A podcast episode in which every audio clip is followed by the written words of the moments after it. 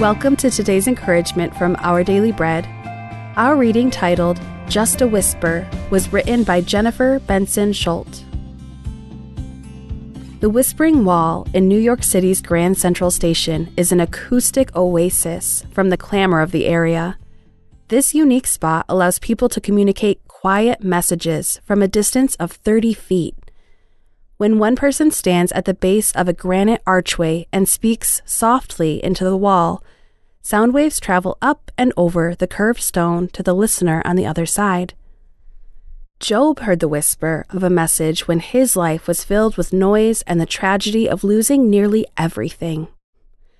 His friends blabbered their opinions, his own thoughts tumbled endlessly, and trouble had invaded every aspect of his existence.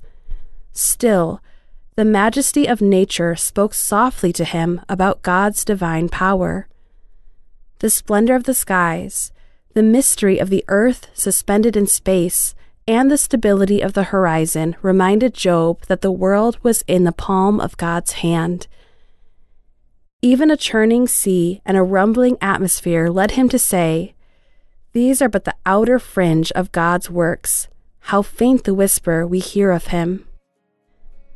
If the world's wonders represent just a fragment of God's capabilities, it's clear that His power exceeds our ability to understand it. In times of brokenness, this gives us hope.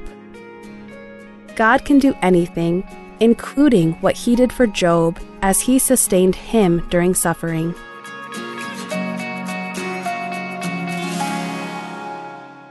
Today's Our Daily Bread devotional scripture reading is from Job chapter 26, verses 7 through 14. He spreads out the northern skies over empty space. He suspends the earth over nothing.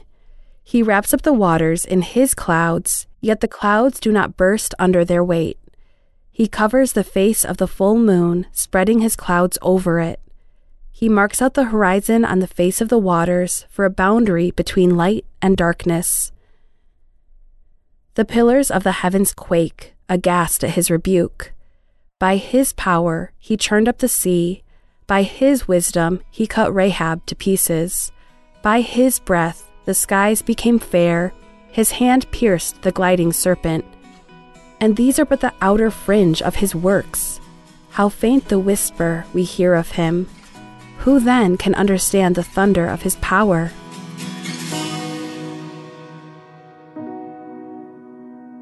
Let's pray. Dear God, when our problems seem big, help us remember that you're bigger and nothing is impossible for you. Strengthen our faith and help us to place trust in you to meet our every need and to carry us through. Thank you, Lord. In Jesus' name we pray. Amen.